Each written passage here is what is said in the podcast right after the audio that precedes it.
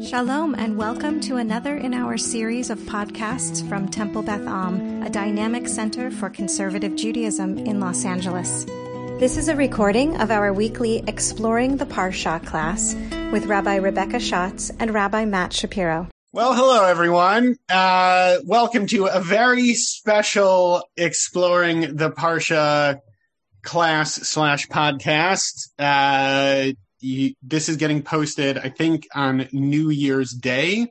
So, Happy New Year!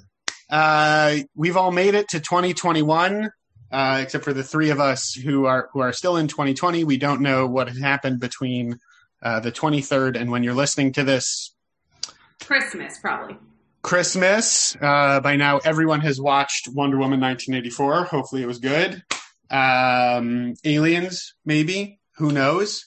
But we're still here. It's December 23rd, and we're recording for the Parsha of Vayechi, wrapping up Breishit, wrapping up the book of Genesis. It is myself and Rabbi Rebecca Schatz, who is immensely proud of herself in this moment because she surprised me with our guest for today, Rabbi Sarah Baruch, CPE supervisor. Associate, not quite associate. What is it? It's Vayechi Medical Center. And yes, also my wife. So and mother of your children. Well, I mean, yes, I think so. So Rabbi Schatz surprised me with Sarah. And mother of your children. Rabbi Schatz surprised me with Rabbi Baruch. And I'm delighted to see both of them, and Rabbi Schatz is very pleased with herself. So, anything else before we get started, rabbis? No. Great. Outstanding. Do you want to make me co-host so I can do the thing where I share the verses? Mm-hmm. Sorry, I didn't want to make you co-host before because Sarah was a surprise. So, okay. Yes. All right. Where'd the verses go? I think they're here. There's my notes. All right. So we are. Can I just say one thing? Sorry, before you might be saying this, but I just want to point this out. You can say two things. Oh, thanks. In case people don't know the names of the Parshiot, this is the last Parsha of Breishit. So the three rabbis on this call will be discussing the last Parsha before then next week when we meet in person, when we will be in the first Parsha. In person? I mean, in person, like, we'll be able to see people. Very optimistic sense of what's going to be happening in 2021. It all will go away. We'll be talking about Shemot. So this is, unfortunately, the last Parsha of Breishit, a great book. One of the top five of all time. And to that end, we were talking about which verses to do. And after some back and forth, we've landed on the last three verses of the book. No formal commitment, but I wonder what it might be like if we were to do this for the end of each of the books, because I do think it's interesting when we come to the end of a unit, right, to sort of see how things wrap up and to potentially look back and see what that might say symbolically about where we've been and what it foreshadows for what lays ahead, which we'll definitely see in terms of that second piece for the last verse of Breishit. But let's catch up on our narrative here. To you, it was a week ago, but to us, it was literally yesterday when we were talking about how we know in the narrative that Jacob is coming down to see Joseph, that he's come down to see Joseph. At this point now, Jacob has shared words of blessing, kind of, mostly blessing to each of his sons, and Jacob dies. Over the course of the last chapter, we hear about first how Jacob is buried back in Canaan, right? They bring and Rabbi Schatz and I talked about exploring these verses and pivoted away from them. I'm going to bring them up, so don't worry. Great. So more on these shortly. Joseph brings, Joseph and a whole host of other folks bring Jacob back up to be buried back in Canaan. After Jacob has been buried, there's still some back and forth between Joseph and his brothers, because, well, as we know, things weren't great between them for a long time. And Joseph's brothers are worried, what if Joseph is still angry at us? But Joseph pretty magnanimously says, right, his brothers say to him in verse 18, we're prepared to be your slaves. Joseph says, it's okay. This is how things needed to work out and did work out, and spoke kindly to them. And here now we move right into the end of the book. Verse 22, and I'll pick up on this shortly. Verse 22 says Joseph lived 110 years, which we're going to hear again in a moment.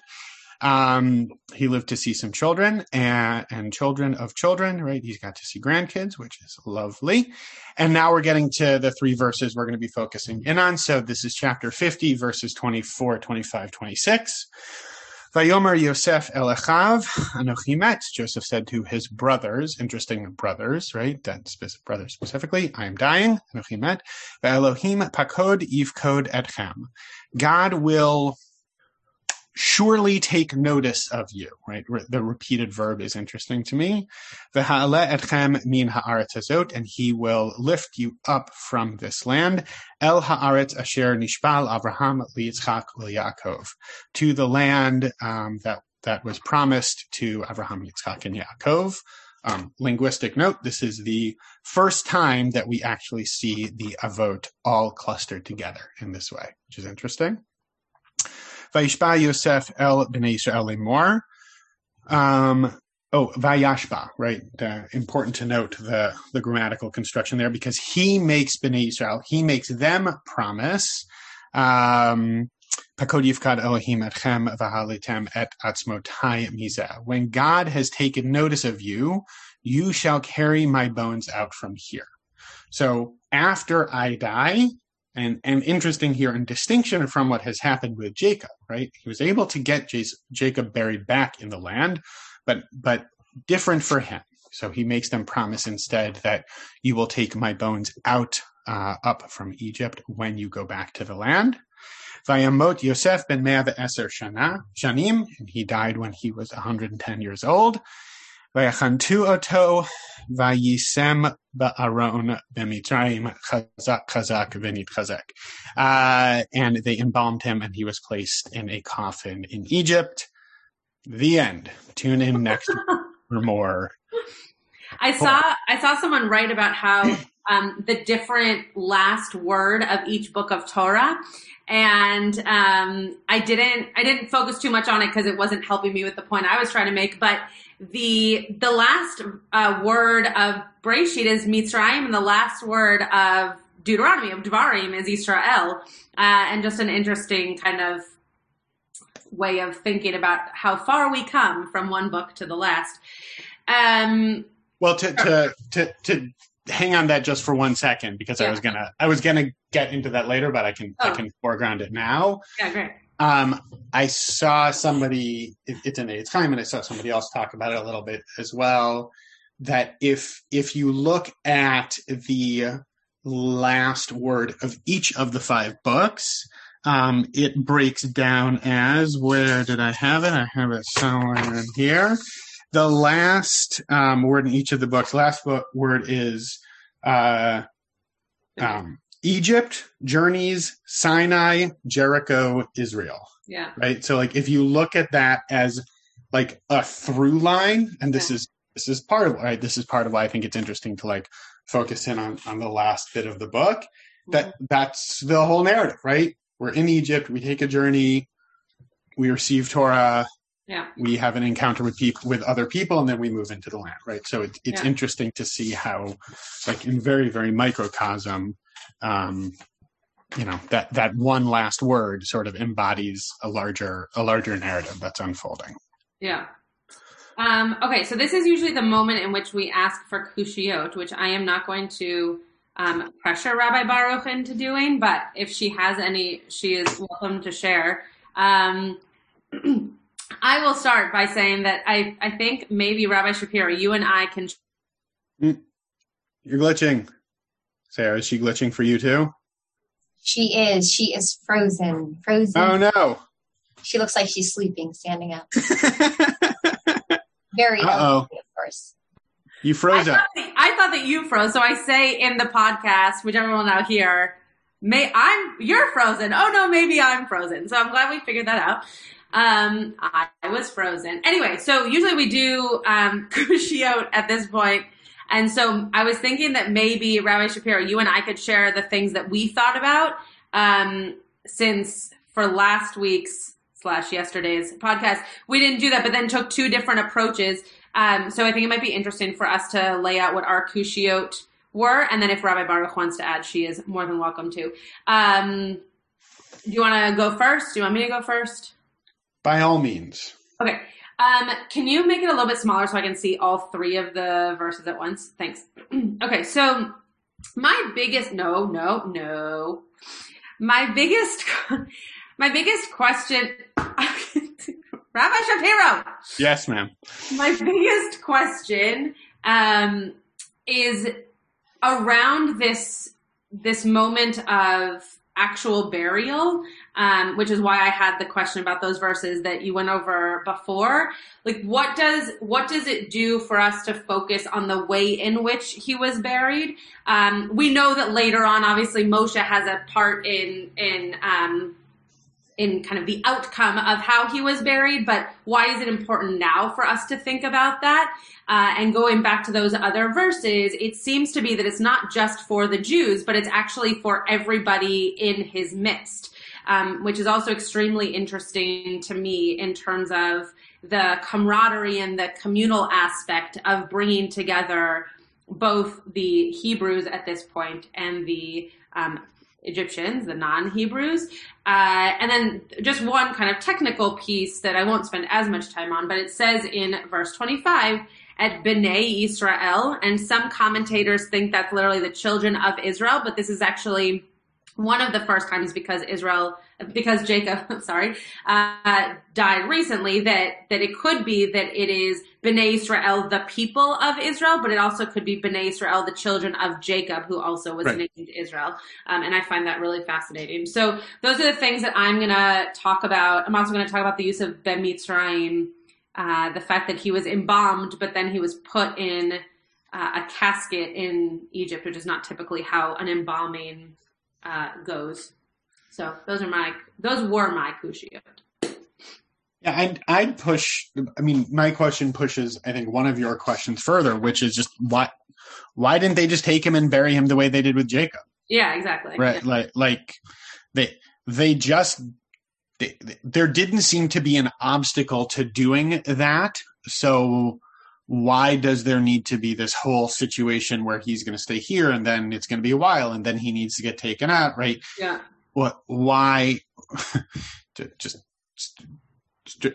Shortest distance between 2 points is a straight line. You want to be buried in Eretz Canaan, just go and get buried in Eretz Canaan. Yeah. That doesn't seem particularly clear to me, and I found a couple of interesting pieces on that. I do think I didn't notice it until it was pointed out. I think it's interesting to notice that. Right, when we know that nothing is in the Torah for no reason, that in verse 22 it's mentioned that he lived for 110 years, and so why again in verse 26? I didn't find anything particularly great on that, but I'll offer it up as a question if either of you have a thought. Is it written exactly the same way in Hebrew? In 22, it's Vayechi Yosef me'av eser shanim, and then in verse 26, it's Vayamot Yosef ben me'av eser shanim. Right? That's fascinating. I mean, the idea of living for that many years or dying for that many years, after that many years, I should say. Right. So that's interesting. It's like the Chayei Sarah drash that every rabbi at some point gives of why is it called Chayei Sarah if it's about her death? Well, you bringing up Sarah leads me to my question about the text. Yeah. If you're done, Rabbi Shapiro. I'm done, Rabbi Baruch. Well, I couldn't help but notice the word pakod really stood out to me. And I remember it from the Sarah narrative because at the time, right before Sarah is about to conceive, it says that God, however you want to translate that word, remembers Sarah, takes note of Sarah. And there's a debate with the commentators as far as how we translate that word. And one of the interpretations is that God sought to ease her infertility or help her with her infertility. And I think it's an interesting parallel with this text here, thinking about, this transfer, moving on from one generation to the next, and this kind of blessing for the people who ultimately come from Sarah as this, one of the sources that God takes note of them or will take note of them. And so that was just something that caught my eye when I was reading these three verses. In terms of like that specific verse and how it harkens back to where it goes all the way back in the narrative. Yeah. Yeah. Mm-hmm. Yeah. I thought I noticed that verb as well. Like, and again, especially because it's said right identically in both verses 24 and 25. Right. So that strong, linguistic echo. Is certainly interesting. It's interesting that it harkens back. And I was also seeing how it harkens forward a little bit too, when God calls to Moshe. And it's interesting. We were talking about this, Rabbi Schatz, last week, however people are listening, or if you're listening to the podcast, word in the week to come, whatever, but that we were talking about the Hineni piece. Yeah, yeah. Right. With Yaakov responding Hineni and then Moshe, that when God is speaking with Moshe in chapter 3 of Shemot, that he uses the Pakod Yivkod there as well. To get back to Rabbi Baruch's point for just a second, the idea of I had not remembered that it was used in that way with Sarah, but in thinking about it, there is kind of a moment of ease here that word is trying to convey around Joseph's death. Now, it's possible that he was a little too full of himself to assume that the brothers needed that, but there is a sense of like a caring or a support that's going to come from God, even once he's no longer around, and has been providing that for them, at least in the most immediate past.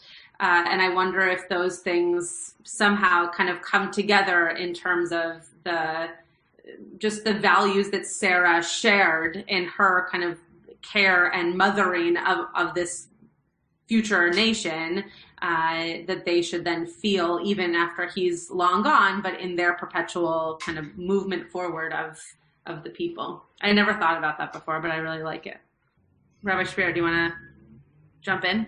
Yeah, sure. I get sort of along the lines of remembering, I'll pick back up the question I was asking around like why not just go, right? Why not just go and bury him back in Eretz Canaan? And I found one practical answer that's like, okay, yeah, that makes sense. I just stopped it so we could see each other. Oh. I was like, where'd you go? I thought I got kicked out of Zim. Oh, hello. I found one practical answer. I was like, sure. And one answer that makes a little less practical sense, but I think makes nicer, like psycho-spiritual sense within the narrative. So the practical answer that I found was in the Torah Haruch commentary. And he basically just says, he didn't make them swear that they would take his remains back up to Canaan right away because they knew, right? Because he knew and the brothers knew what a powerful, right, official he was in Egypt. And so therefore it's different than just having some random person who they didn't necessarily know and being like, okay, sure, bury him. If you want to bury him somewhere else, that's fine. Joseph was still a really powerful person, and it looks very different to take like a dignitary of a land and go have him buried somewhere else. So I think that's an astute comment. Like, logistically that probably makes sense that if he's such an important person immediately after he dies to say, we want to do things differently, that probably wouldn't work. So on a logistics level, yeah, right. I could see that making sense. I found a lovely midrash that it basically, it's from Midrash Tanhuma, and it said, Joseph said to them, our father descended voluntarily, and I took him back, while I was brought here against my will. Therefore, swear to me that you will return me to the place where you caused me to be sold. So I really like that sort of conceptually, because it's, you know, on the resonance with Jacob. Jacob came down of his own will, and so he was sort of able to then go back up, right, as it were, in the way that he wanted to, whereas this is more kind of conscripted, just as Joseph was had to come down because his brothers made him go down, so too now, in order for him to go back up, right, he needs his brother's assistance. Mm-hmm. But for me, there's a larger resonance there that I think is really lovely, which is, you know, and Rabbi Schatz, I know you were curious in terms of some of these verses when we think about concepts of burial and thinking about death in terms of like the work that you're doing at Chevra Kadisha, and I know you've been thinking about that a lot. But when we think about this idea of Chesed Shel Amat, right, that the way that we take care of the people who have passed away is doing them a kindness that can never be repaid, and so that it's true loving kindness, dovetailing that with, you know, a redemptive moment for the brothers, right? Continuing that redemption narrative that you messed up really, really big, and we have mostly reconciled. And there's one more thing that you can do for me to sort of finally complete that circle.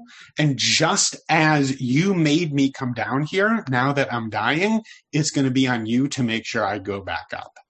And so when we think about a narrative cycle coming to an end and a book coming to an end, I just think it's a beautiful midrash. I just think it hits the nail right on the head in terms of thinking about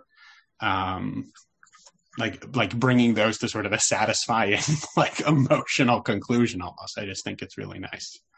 And I'll just add to that, you know, I think this theme of, you know, caring for the dead, there's no greater mitzvah. You know, there was a challenge to really show care and respect during their lifetime. And like you said, they did reconcile and, you know, find some closure. But this final act that has no ability to be repaid or appreciated in any kind of way from the individual, which is why honoring the dead is the greatest mitzvah there is, really says something about their path to tshuva. I think, like you're hinting at. Yeah.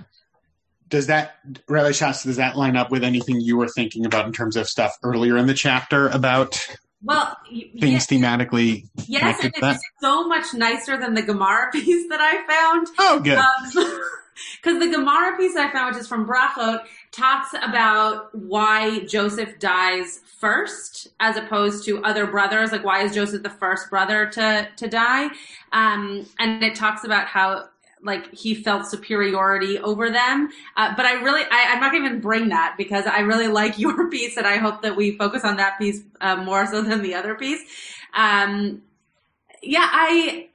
So I'll bring in these few verses. I'll share my screen so I can see them at the same time as I can see the two of you. So the pieces for me, and I told Rabbi Shapiro that I was going to be a little bit more drashy today than I normally am, but the pieces that really stuck out to me were these moments where Pharaoh is literally saying to Joseph, I will do anything you need with all of my people and all of my things to make sure that you grieve and you have time to take care of your father. And we're going to be there with you, which even in our own society today, you know, when we bury someone in the Jewish tradition, we don't typically say to a pastor or someone who we might have a connection with to bring their community also, even if we might feel like they would have something to add to the dignity of that funeral or bringing that person some kind of blessing. And I just think it's such a beautiful image. I told Rabbi Shapiro that I got a little bit teary-eyed when I realized that we were done with the book of, or the story of Joseph, because I think it's a very powerful story and also reminds me of beautiful music, and so the two combined It's not a hard thing to make me cry with that. But here it says, this is chapter 50, verses 2-8. So it says, then Joseph ordered the physicians in his service to embalm his father, and the physicians embalmed Israel. So we're going to go back to that in a second because... Oh, are you going to do a Jacob Israel thing? No, I'm not over it, but no, I'm not going to do that. And Pharaoh said, go up and bury your father as he made you promise an oath, right? Pharaoh's the one telling Joseph to do this. And Pharaoh has nothing to do with the traditions or the rituals, though the commentators like to talk about how this was an Egyptian ritual, not a Jewish one. So Joseph went up to bury his father, and with him went all of the officials of Pharaoh, the senior members of his court, and all of Egypt's dignitaries, together with all of Joseph's household and brothers and all the people who we would expect to be there. It doesn't say that in the Torah. That was Rebecca Schatz. But I like how you're finding a way to talk about the verses that you wanted to talk about even more. No, I'm going to bring it back. No, you were right. There's not a lot of commentaries on this. So there's not much to say about it other than I think that it's a powerful image to think about who we gather together for that last moment of a person's life.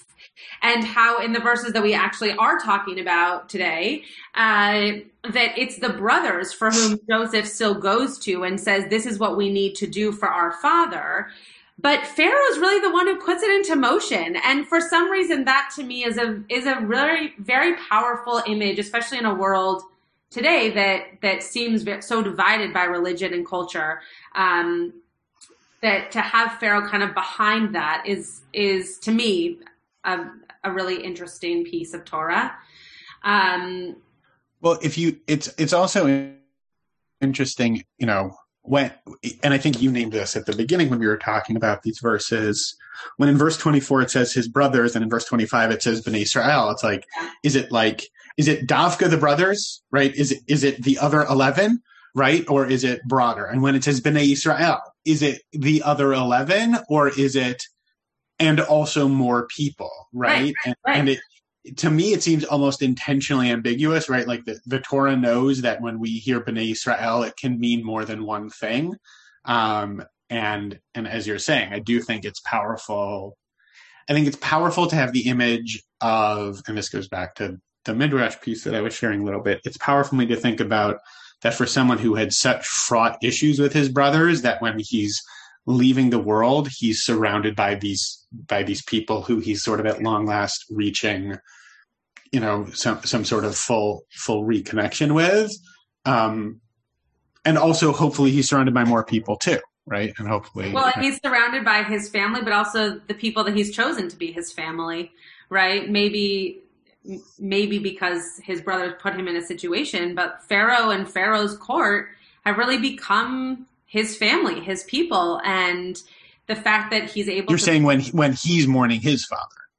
When he's... Yes, yeah.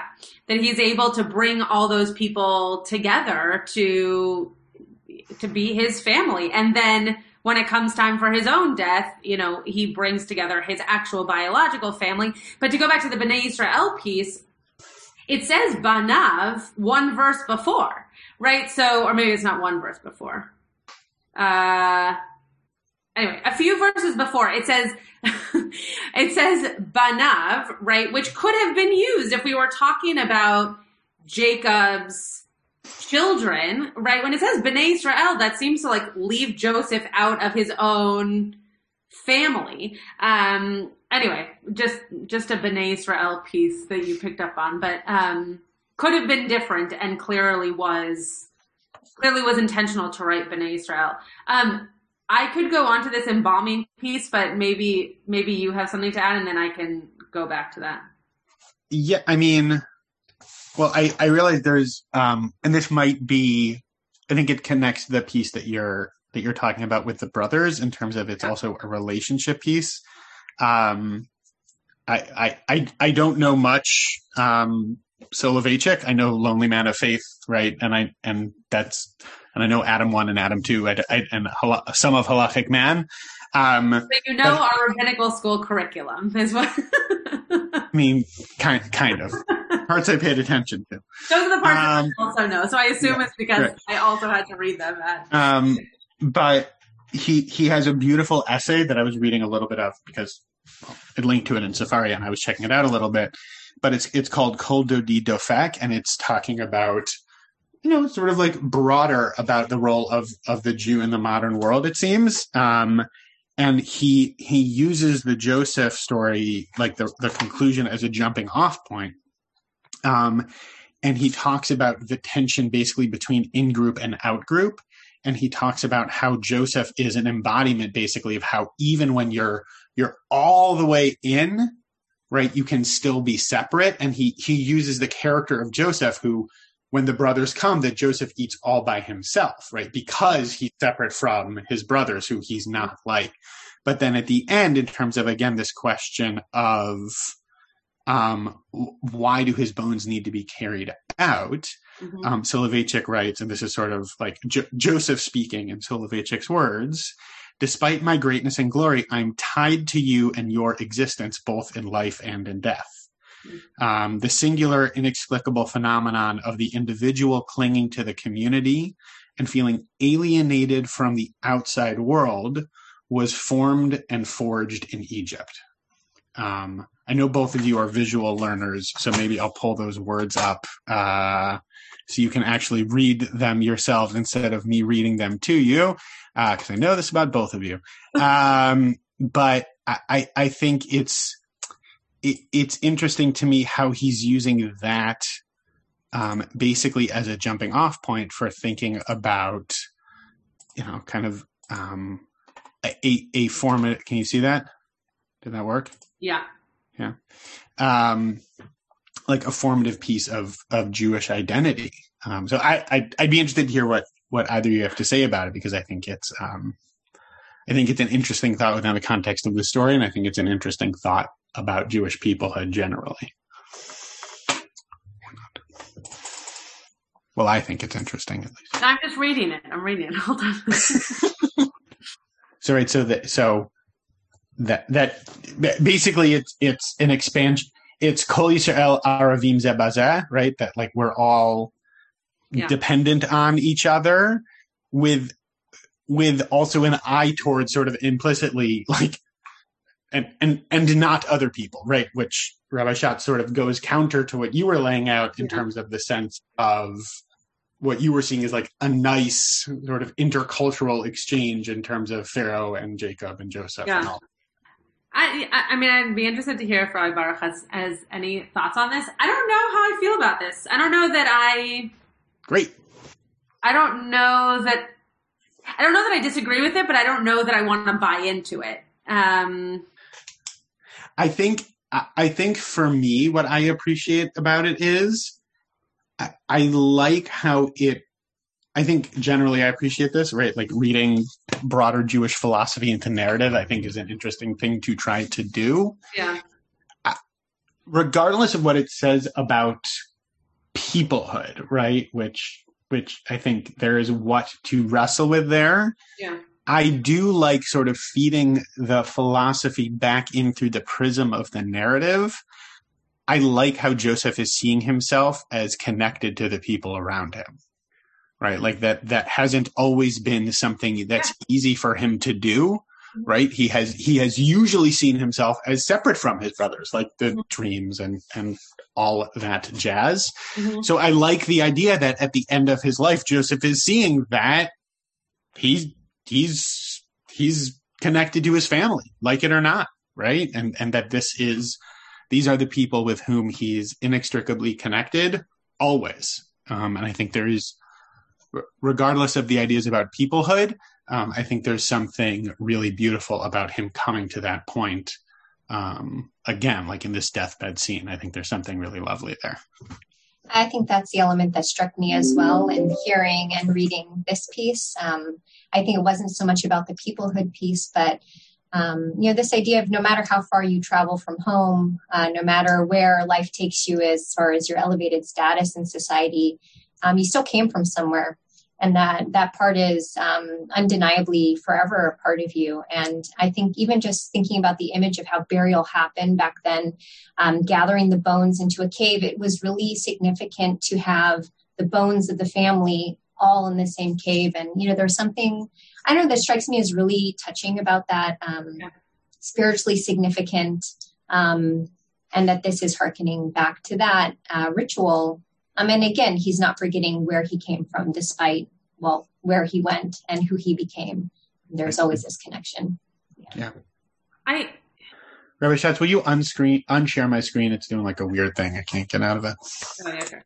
And I think I'll just add, you know, from a psychosocial perspective, you know, as somebody who really enjoys family systems, the idea that, you know, our family of origin is always a part of us, no matter, you know, how much we try to change that these, you know, these ties, no matter how much we work against them or work to incorporate them, they're a part of us. And so there's an element of embracing and accepting that piece of who we are, so we can best use it in our lives. And I think there's like a piece of me that just thinks about family systems when I think of this as well. You know, just, you know, Joseph is not denying who he is and where he comes from, which I think is a piece of closure in his narrative as somebody who came, and clearly he was participating in Egyptian ritual. And there's, you know, this kind of returning to selfhood that he's exhibiting in his final years of life, which to me shows kind of that emotional, spiritual integration of self. Which I think is where I would hope people are when they die. It's interesting you mentioned that there, because I saw a comment that the reason it's repeated, although this caught Rabbi Schatz's eye, so you can like hop back into this if you like, but I saw that the reason it's repeated that he lived for 110 years is to emphasize that, and Rabbi Baruch, going to your point about like staying in integrity with who he is at his core, because it's emphasizing that he's Yosef, right? Yosef lived 110 years. Yosef died at 110 years. He's not Tzafnat Paneach, right? Like he's Yosef. Ultimately, that's who he really is.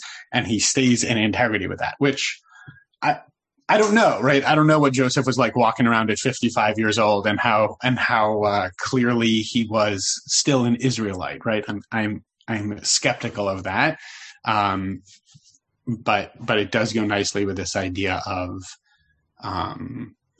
being at his root, like still connected to where he came from and who he is. I can't help but think about the family that we choose versus the family that we're born into. And how when he is mourning his father, he needs the family that he also chose to be around him, because that's the family that gave him strength at a time when he didn't get to know his father and didn't get to know his siblings. And then when it comes time for him to die, that his strength comes from the family that he knows, and that he kind of goes back, as you were saying, Rabbi Baruch, he goes back to this place of origin and of knowing that is and was important to him in terms of support and feeling part of something, but that when it comes to legacy, that it goes back to what he actually came from rather than that which he chose to be part of. And for some reason, that's striking me very powerfully right now. And I don't know if it's because we hear, unfortunately, of so many deaths right now that people are alone. And who would they choose to have around them if they could choose? Yeah. Though I am thinking about the inverse of this, which it's in the next parsha, right? It's at the beginning of Shemot when a pharaoh comes who did not know Yosef, right? And so, does that mean that he didn't know that person, or he didn't know Yosef as Yosef, right? Did he only know Tzafnat Paneach, and so therefore he didn't have a sense of who that people were and where they came from and what like their origin was, which sort of like toggles back into the sense of like, okay, so where is Yosef on the identity spectrum, right? When he leaves the world, how or in and out with Egypt? Sorry, or is it an important part for us to know that he didn't know Yosef because that pharaoh was one who was sentimental and caring, and we're about to see all these terrible things, right? Yeah, I want to jump back to. Or that he like couldn't appreciate the duality, right? That he couldn't appreciate that someone who had that dual identity of being both, that he could only see him as one, and therefore he couldn't appreciate a connection back. Yeah, I wanted to jump back to what Rabbi Schatz's point was, or at least how I understood where Rabbi Schatz was going in her kind of question about where he ended up versus where he was and the family he needed at the different points in his life. And I think the first thing I'll say is I wonder, you know, from a rabbinic standpoint, it's probably very important for the rabbis to feel and view Yosef as connected to the Jewish identity and the Jewish people. So I think having that conclusion is probably very thematically important to, you know, in the Torah, as far as Torah's narrative, and then also how the rabbis drash it out. Yeah. And then I think the other piece for me, kind of going back to that, you know, the family you choose versus, you know, who you are, where you come from.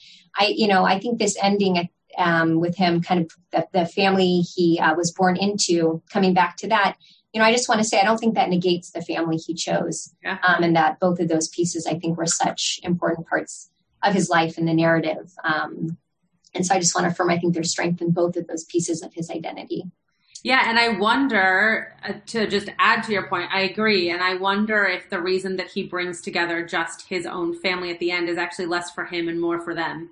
That those people who he chose, who to be family, would not have necessarily brought them strength. And so to bring them together in a way that they were not able to bring one another together as siblings, to have them around, potentially, at least I would like to think, was more because of what he wanted for them and their future. Even if he, you know, his druthers would have been to have those other people who also influenced his life around as well. It's interesting. It's also making me think of just like how we deal with funerals and shivas and all those kinds of things now, because we're so focused on the people who are living, right? And rightfully so, in terms of what they need and what they, how they will feel most supported. But it's possible that we forget that there were people that the deceased would have wanted nearby, that we don't recognize as important as they did. We should have Rabbi Baruch every week, because I'm thinking very deeply about these things. Okay, I have one more piece. Not that you don't make me think deeply all the time, Rabbi Shapiro. I realize how that just came off. But anyway, you hear that on the podcast. You heard what Rabbi Schatz really thinks of me. Yes, clearly. I also have Rabbi Schatz is, more than anything, we have learned how much over these past weeks, how much Rabbi Schatz, despite her protestations, loves Chassidut, because it looks like she's about to share another Chassidut piece with us. I also have one. It's a short piece that got me very excited, because it resonates with an idea that I really, really like. But I'll defer. I always defer to your Chassidut first, even if it edges out mine. So, well, great. I would say that I don't say that I don't like Chassidut. I would say that I generally don't understand Chassidut, and therefore I don't bring it. But when I understand a piece of it, I'm always very excited to be able to bring it, because I usually enjoy what it has to say. So I think Rabbi Shapiro is offering to teach a class in Chassidut if anyone wants to take it, and I will be there also. No, I think you're saying we'll turn our Parsha class into a Chassidut class that will team teach. No, that is not what I said. Okay, my last piece, and then you can share yours and you can close it out. My last piece has to do with this, just the parallel of how this embalming happens both to Jacob and to Joseph. So Joseph orders that doctors are going to embalm his father, and the language is really fascinating to me, at least. It says Vayachantu harofim et Yisrael. So the doctors embalmed Israel, and again, I just think, like, using the word Israel there instead of Jacob could mean that we are trying to make the people everlasting, trying to contain that which we believe should be preserved in the people forever, as opposed to the actual person. And obviously there's all of that talk about, did he actually die? And does Jacob actually die? Maybe not, because we're embalming Israel, not Jacob. So that's very interesting. But then when Joseph dies, he is embalmed, but he's also put into a coffin, which is not typically how embalming works back in those days. And it also says B'mitzrayim, which is not so interesting if we're just remembering geographically where they are. But I think the word Mitzrayim is one that's fascinating just on its own. And so to bring it up as not only the last word of this piece, but the last word of the book, I think is very interesting. So I'm going to just read this piece from the Ishbitzer. I'm glad that you're proud of me for bringing this piece. But it says, not only did we live in Mitzrayim, but we were in Mitzrayim. So B'mitzrayim. What does it mean to be in Mitzrayim? Mitzrayim is not only a geographical location. In the Kabbalistic and Hasidic traditions, it is also a state of consciousness, specifically a state of contracted consciousness, like a metzar. And then the Ishbitzer goes on to say, we were, so to speak, in a coffin in Mitzrayim, and therefore we needed to go through the plagues alongside the Egyptians. We too needed to experience the awe, the fear, the trepidation, so that we could be cleansed from those Mitzrayim parts of ourselves. So because it's the end of the book, and I find it interesting that they use the word to tell us where Joseph remains, that Joseph didn't have such an easy time. And I wonder if the reason that it says that he was left B'mitzrayim is because there's still some of that constrictedness, some of that metzar that he lives through that we then have to carry into the next part of our journey. And so maybe the embalming of him as a person being left in that place is to actually remind us that we need to take ourselves out of it, that we need to be the ones that we don't hold on to the preservation of that difficult piece of our story, but that we move then into the next piece of us kind of releasing ourselves from that metzar.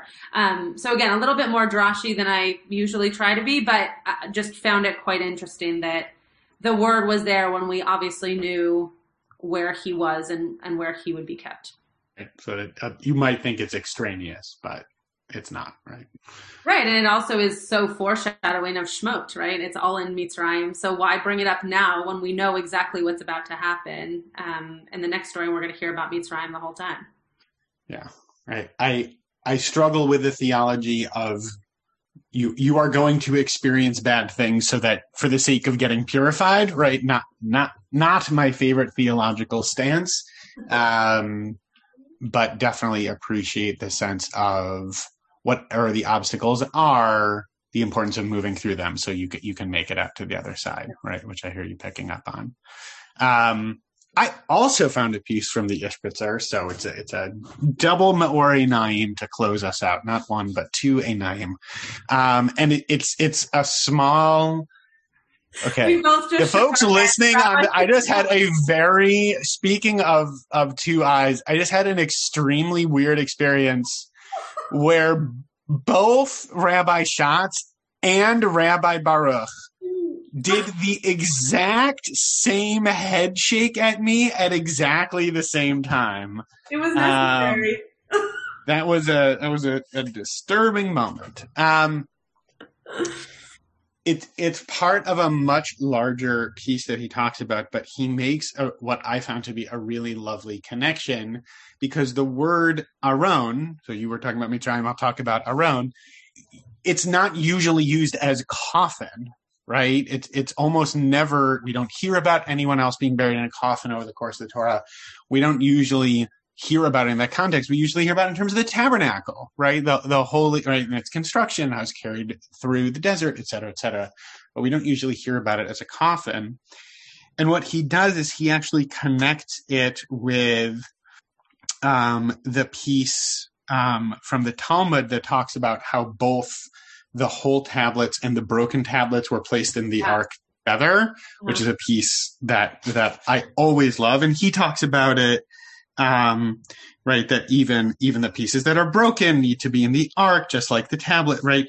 But I was thinking about that in the context of Joseph himself, right? We didn't talk, Rabbi Schatz, we didn't talk a lot about like the character of Joseph as we went through the, you know, Joseph is referred to by the rabbis as like Yosef Hatzadik, right? Joseph the righteous, which my response is usually, yeah, maybe, right? Like there are some ways in which Joseph was a really successful person, right? Both in terms of what he accomplished and in terms of what he worked through psychologically and spiritually. Yeah. There are also some ways in which he's a very flawed character in the narrative, right?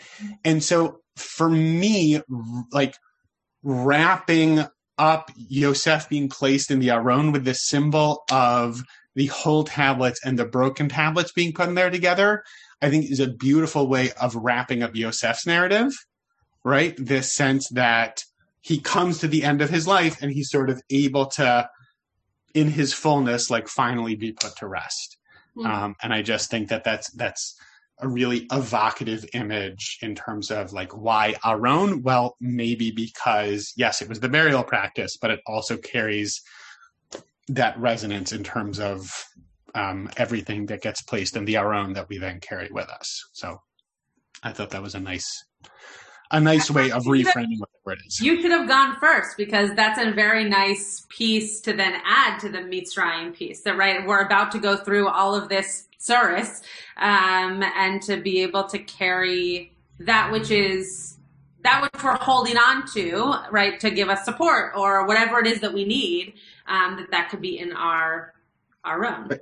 And that the way we make it through a challenging time isn't just by bringing one part of ourselves, but right the totality of who we are. Yeah. Good job, Shapiro. Thanks, Schatz. All right. You want to close us out? Unless, Rabbi Baruch has herself unmuted, so maybe she wanted to say something. I just want to say thank you for having me. It's been fun spinning in the land of Torah with you all. It's always lovely to have you, and I'm glad that I got to pull a fast one on Rabbi Shapiro. Oh, a fast one indeed. You did pull, Rabbi Schatz. Thank you, Rabbi Baruch. You should also know, Rabbi Baruch, that Rafi had a good nap. He just woke up. Now so does everybody on the podcast. Yeah, you should know. Rafi had a good nap. On December 23rd, everyone can know Rafi had a good nap. Thank you, Rabbi Baruch, for joining us. Thank you, Rabbi Schatz, as always. This was a much more focused conversation than we had yesterday with the three rabbinical students. So yeah, though they gave us very good drashot. So they did. It was nice to have a little tangents here and there. It was. We are blessed with many sources of Torah in our community. I don't know, Rabbi Schatz, do you want to close this out? You want me to do it? Yeah, go ahead. Sure. So, I mean, again, hello from the past. Happy New Year, everybody. Look, I think the 1-2 of those last two pieces hopefully give us all something to kind of fortify ourselves with as we move into this next year, that we can bring forth the totality of who we are and know that we're going through a tough time and weather it as best we can as individuals and weather it as a community so that we can make it through this narrow time into something much more expansive, to say the least. May we move out of the narrowness of our Zoom squares into the openness of actually being able to see each other soon. Amen. Chazak, chazak, venit chazek. What a nice way to end. Oh, thanks, Rabbi Schatz. You're welcome. Shabbat shalom, because you'll be getting this on Friday. Shabbat shalom a week and a half from now. Shabbat shalom. You have been listening to another in our series of podcasts from Temple Beth Am, a dynamic center for conservative Judaism in Los Angeles. If you enjoy these podcasts, we invite you to write a review on the Apple Podcast site or wherever you get your podcasts. For more information about Temple Beth Am Los Angeles, go to tbala.org.